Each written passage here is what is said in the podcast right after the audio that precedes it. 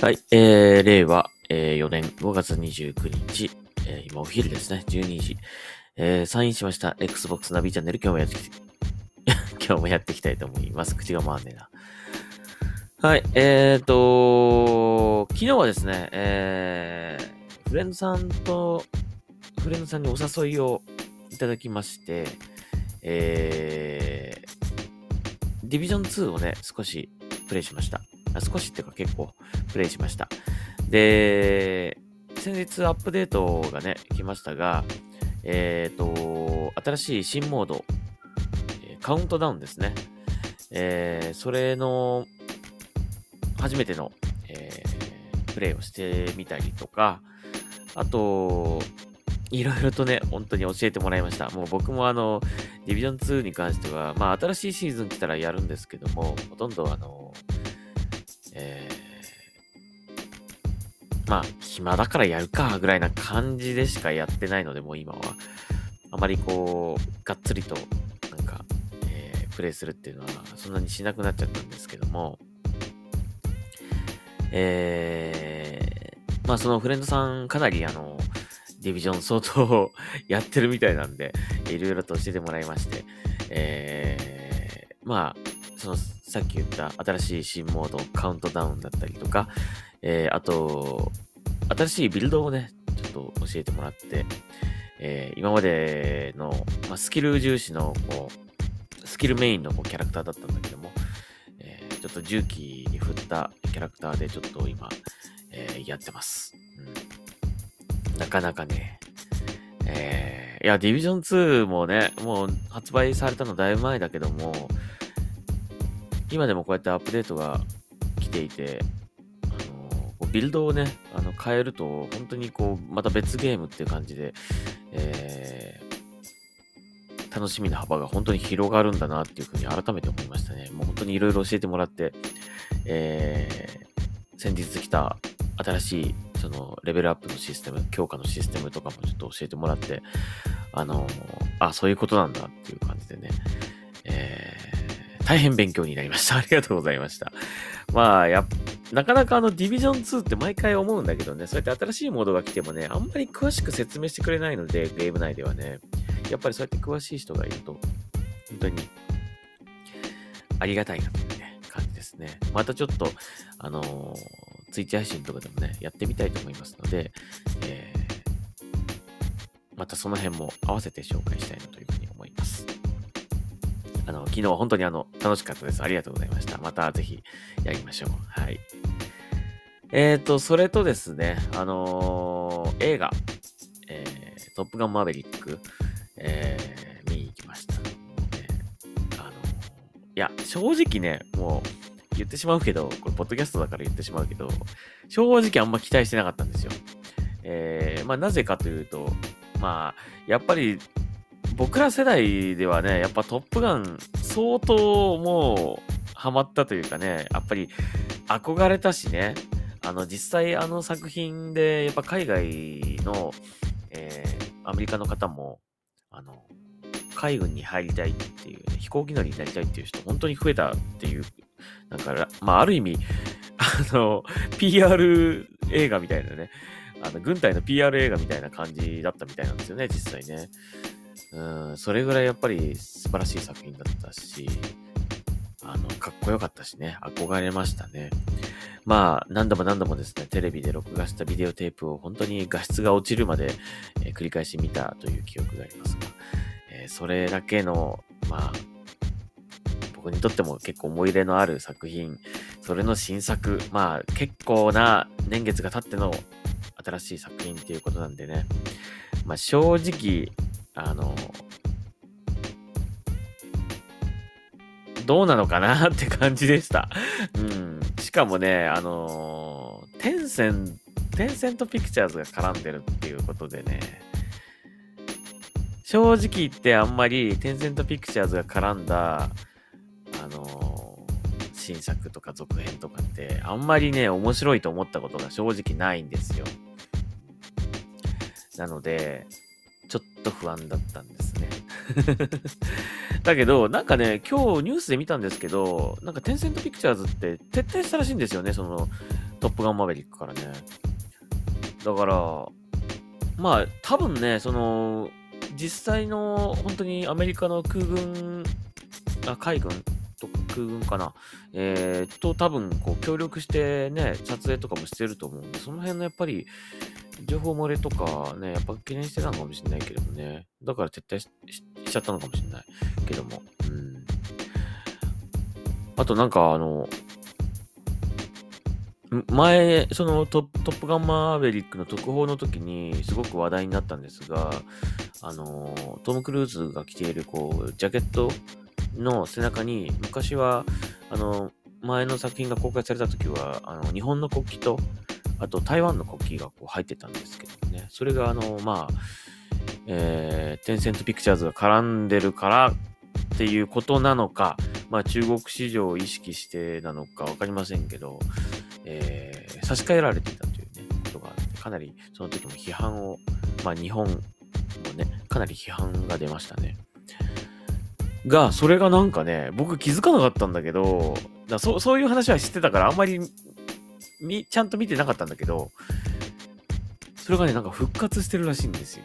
ぜひ、あの、これからね、トップガン見、トップガンマーヴェリック見るっていう方はね、ぜひ見てみてください。本当に復活してるのかちょっと、僕も未確認なんですが、ニュースに出てました。で、それであのー、まあ、日本でもかなり、それでね、あのー、歓喜、喜んだっていう方もいたみたいなんですけど、台湾の、あの、皆さんもね、かなり、それがすごく、こう、湧いたということらしいんですよね。復活したっていう。なので、ちょっと、いや、それちょっと見よ見てな、見気づかなかったなと思ったんで、ちょっともう一回ね、僕ね、見に行こうかなと思ってます。まあ、幸い6月1日、まあね、あのー、映画の日でちょっと安く見れるし、あとね、お台場の、お台場にスクリーン X っていう映画館があるんですが、えー、こう3画面のね、前と左右にこうスクリーンのある、あのこう横にこう広がってるこう映画館、シアターがあるんですが、そこでも公開されてるみたいなんで、そのスクリーン X 対応のトップガンがね、トップガンマーヴェリックが。それちょっと見に行きたいなと思いましたね。ちょっと行ってみようかな。まあ、今から行くのはちょっと厳しい。厳しい。まあ、行けなくはないけど、ちょっと厳しいかな。ね。えー、まあ、来週にでも行ってみようかなと思うので、うん、まあ、ちょっと、マーベリックの、あの、革ジャンの後ろに、背中に、日本国旗が本当に戻ってるのかどうか、ちょっと見てみたいと思いますね。それ戻ったら本当嬉しいですね。日本人としてはね。はい。まあ、それ映画の話はちょっと置いといてですね。まあそういうわけでトップガンマーヴェリックを見たということもあって、えっ、ー、と、ゲームもですね、コラボ、えー、ですね。えー、ゲームとのコラボもいくつか出てます。まず、えー、マイクロソフトフライトシミュレーター。えー、これは無料のダウンロードコンテンツが来てます。えー、トップガンマーヴェリックに出てくる、えー、F18 だったかな？えー、を、まあ、飛行テストという感じ、訓練という形でプレイできるという感じ。まあ、マイクロソフトフライトシミュレーターに関しては、フライトをシミュレー、フライトシミュレーター、シミュレートするこうゲームですからね。あの、敵機を落とすみたいなゲームではないので、えー、あくまでも飛行訓練という感じになるんですが、えー、無料ダウンロードコンテンツ来てます。これね、ちゃんとね、あのー、トップガンマーヴェリックの楽曲が使われてて、すごくよくできてますよ。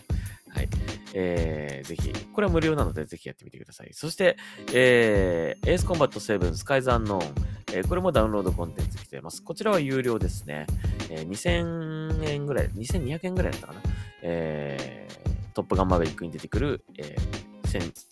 あの機体ですね。4種類使うことができます。まあ、F18 もちろん、え、そしてトップガンといえば F14 ですね。え、トムキャット。え、それと、あと、あともう一種類なんかあったんだけど、ちょっとわかんなくて、あと、えー、今回の、えー、トップガンの、まあ、敵ですかね、えー、になる第5世代の、えステルス戦闘機、それが出てきますね。あ、それが使用できるということです。で、あと、マルチプレイで、なんかトップガンの楽曲がこう使えるっていうのなんか、入ってるみたいなんですけど、ちょっとアレンジが入った曲になってるので、まあ、オリジナルとはちょっと違うんですけどね。ただ、あの曲が入ってますね。え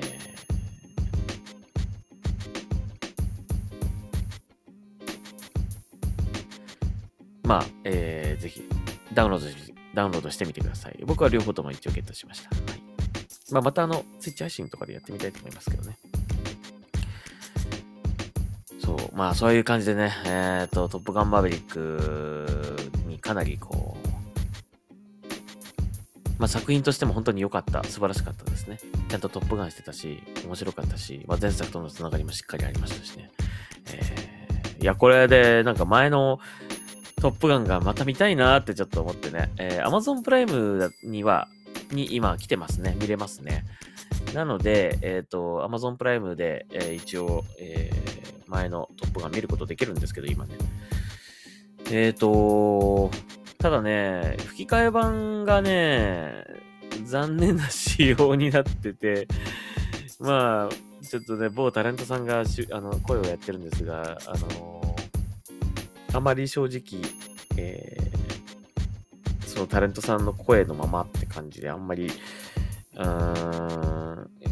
正直あんまり上手ではないので、ちょっと違うなって感じで見見たんだけど、いや、これはやっぱりなんか前見たね、本当にあのなん昔何度も見た、えー、やつで見たいなーって思ってたんだけど、そしてそれをね、ブルーレイで出てないかなと思って検索したんですが、えっ、ー、とね、本当にたまたまなんだけど、えー、ブルーレイで検索して、えっ、と、トップガンのね、ブルーレイ、えー、UHD 版の、えー、トップガンの、えー、ブルーレイが出てるんですが、これにね、えー、日本語吹き替え、あのー、僕が何度も見ていた、えっ、ー、と、バージョンの吹き替え版と、あと、もう一種類、えー、2バージョン入ってるんですね。最近あのー、トム・クルーズの吹き替えといったらね、あのー、声優さん、あ、名前が出てこねえな。えー、もう今、トム・クルーズの吹き替えって言ったらこの人でしょっていう声優さんがいますよね。えーと、森川さんですよね。はい。森川さんだと思うんですけども、えー、多分ね、僕が、その昔何度も見てた吹き替えは、そのバージョンじゃないんですよ。多分ね、違っていて。で、そのブルーレイには、えっと、森川さんが声やってるバージョン。これがテレビ東京で放送されたバージョン、トップガンのバージョン、吹き替えバージョンですね。それと、あとフジテレビで、えー、放送されたバージョン。これはね、トム・クルーズの声を渡辺裕之さん、俳優さんのね、えー、渡辺裕之さんがやってるバージョン。多分ね、僕はすっごい何度も見たのはこっちだと思うんですよ。うん。で、ね、渡辺裕之さんといえば、あの、先日ね、残念ながらお亡くなりになってしまったんですが、えー、若くしてね、本当に残念だった、残念です。まだまだ若かったんだけども、残念でしたが、えー、やっぱりこの声優さん、あ、声優さんじゃない、このせ声の吹き替えのトップガンを僕は何度も見てたので、あの、これは見たいと思って、あの、買いました。ブルーレイね。UHD 版のブルーレイ。まあ、UHD っていうこともあって、えっ、ー、と、映像もすごく綺麗になってますね。えー、4K 対応になってて、あの、リマスターされて綺麗になってます。えー、で、音も、まあ、日本語版に関して、日本語吹き替えに関しては2種類入っていると。まあ、英語音声ももちろん入ってます。えー、本当にね、懐かしいなって感じでしたね。いやー、ね、ぜひあの、見てみていただきたいなと思います。あの、そのね、アマゾンでその、アマゾンプライムで配信されてるやつ、それのね、ブルーレイも出てるんですけど、やっぱちょっとね、あまり、あの、ちょっと違和感ありますね。なんかトム・クルーズの声としてはちょっと違和感あるなという感じしたんで、はい。えー、ぜひこちらのブルーレイをお勧めしたいと思います、そういうわけで、今週はトップガンマーヴェリック、トップガン三昧な、週末でございました。まあ、ちょっとその、革ジャンの、あのー、日本国旗、日照旗がこう入ってるっていうのはね、ちょっと気づかなかったので、ね、あの、特報の時は差し替えられていて、全然別の形になってたんですよね。あれでがっかりされた日本人の方も結構いたと思うんですが、はい。まあ、いろいろな、こう、世の中のね、こう、動きに合わせて、うん、変わったんでしょうね。差し替わったんでしょうね。はい。えー、その辺もぜひこれから見るという方はチェックしてみてください。ちょっと僕もね、未確認なので、あくまでもあのニュースとして記事に出ていた、えー、情報なのであの、確認はできてないんですが、ちょっと今度あの映画見に行って、またね、もう一回見に行って、ちょっと見てできればスクリーン X で見に行きたいなというね、感じですけど、お台場まで行かないとなんで、ちょっと遠いなって感じなんですけどねか、かなりがっつりとした休みがないと難しいなって感じなんですが、まあ行ってみたいと思います。はい。えー、そういうわけで、えっ、ー、とまあ、えー、トップガンの話ってたくさんしちゃったんだけど、本当に昨日はあの、そのね、ディビジョン2フレンドさんと遊べて楽しかったので、またぜひやりましょう。あの、いろいろ教えてくれてありがとうございました。はい。えー、ということでございました。はい。それでは、えー、ニュースを読んでいきたいと思います。ちょっと長く喋っちゃったので、えー、ニュースさらっと読みたいと思います。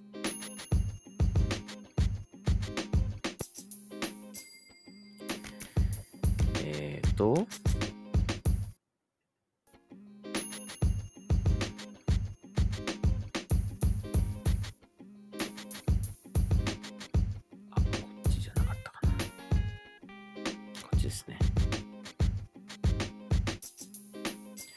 はい。では読んでいきたいと思います。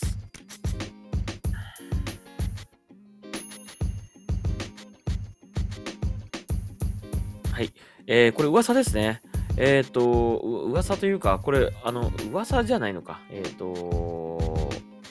確認できたという、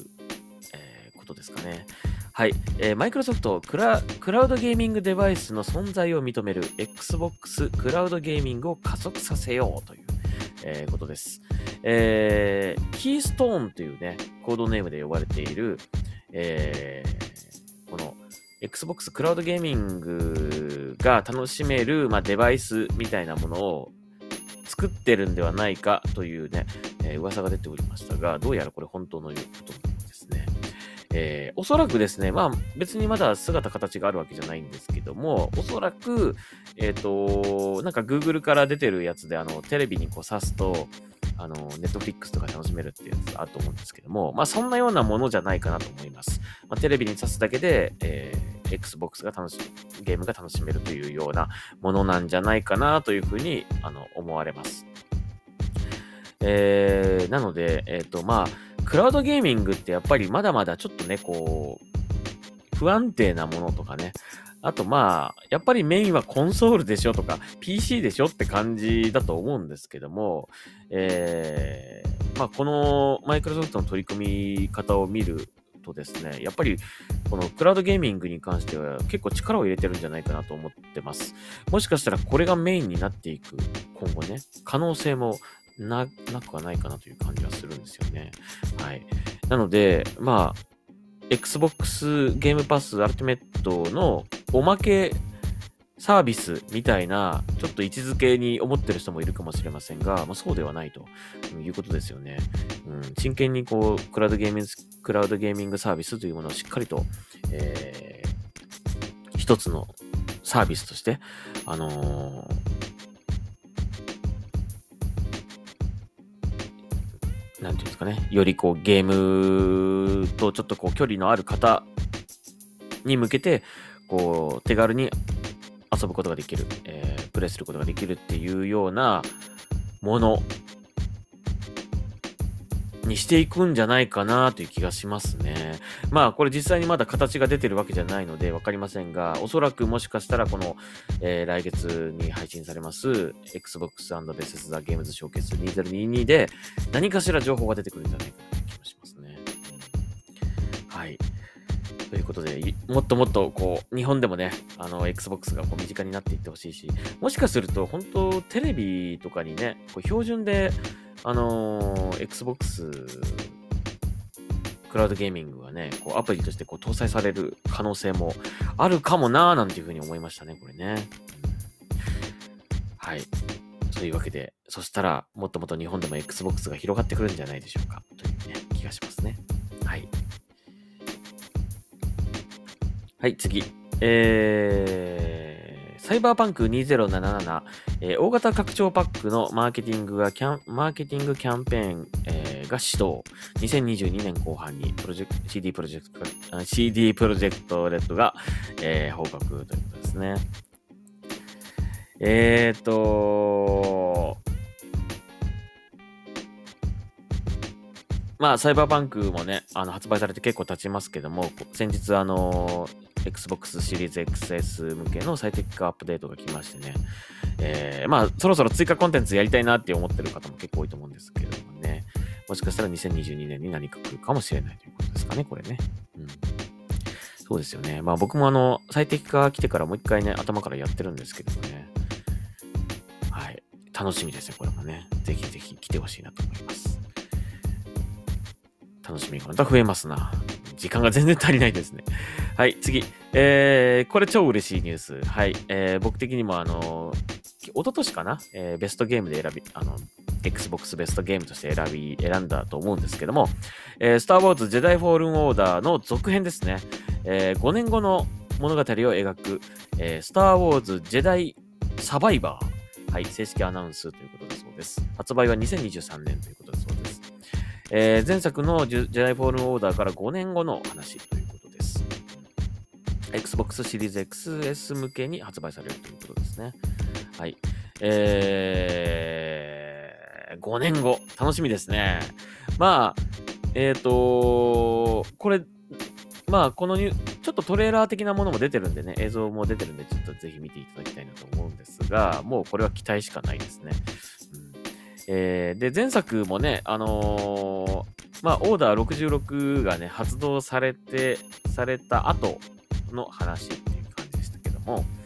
えー、そこから、まあ、5年ですから、で、5年ですからね。あ、えー、オーダー66が発動されて、えー、っと、それが少し、えー、子供の頃の時で、パダワンの時の、あ、まだね、カルがパダワンの時ですよね。で、そこから、えー、大人になって、で、まあ、ジェダイがね、もう残り少なくなって、えーそのうちの一人がこのカルっていうことだったんですけどもね。で、それで、えっ、ー、と、またそのカルが、カルの、カルの新しいその物語っていうことですか？えー、なので、5年後っていう設定なんで、これなんかね、もしかするとですよ、最近の、まあ、先日あの、オビワンケノービのね、えっ、ー、と、ディズニープラスでね、新しい作品がまた配信開始となりましたが、えー、まあ、マンダロリアンとかのこう成功、まあ、最近のスター・ウォーズファンのね、そのトレンドというか、えー、やっぱりこの C56、エピソード C56 にこうつながる、あのー、こう話っていうのがかなりね、ファンにこう受け入れられていて、あのー、なんかそういったリンクとか、うん、こうスター・ウォーズ 456 に出てくるキャラクターが出てくるんじゃないかなっていう、ちょっとこの時間軸との関係でね、なんか、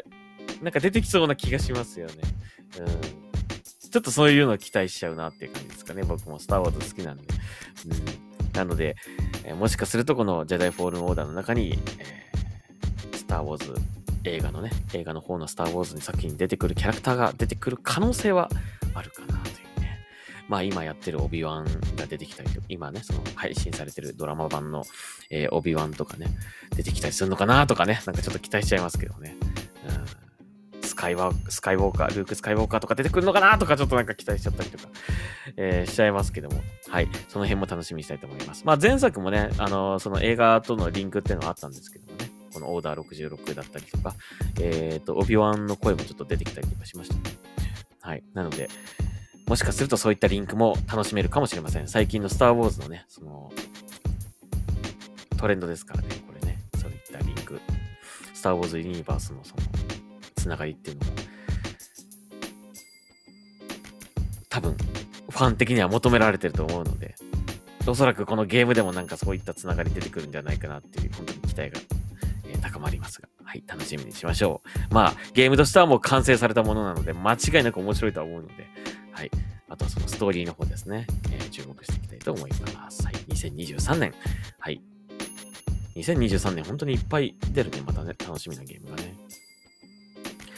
はい。というわけで、えー、とりあえず今日はここまでにしたいと思います。えー、最後告知ちょっとさせてください。えー、2000、あ、2022 年まで言わなくていいか。えー、6月の5日ですね。えー、日曜日21時から、えー、雑談配信を行いたいと思います。以前から予告してます、えー、6月10、ん ?6 月の12だっけ ?14 日だっけ？えー、6月の14日か。14日に、えー配信される Xbox& ベセスダゲームズショーケース2022、えーこれに向けて6月の5日21時から雑談配信を行いたいと思います。まあ、このショーケースで何が発表されるか、えーまあ、何に期待するか、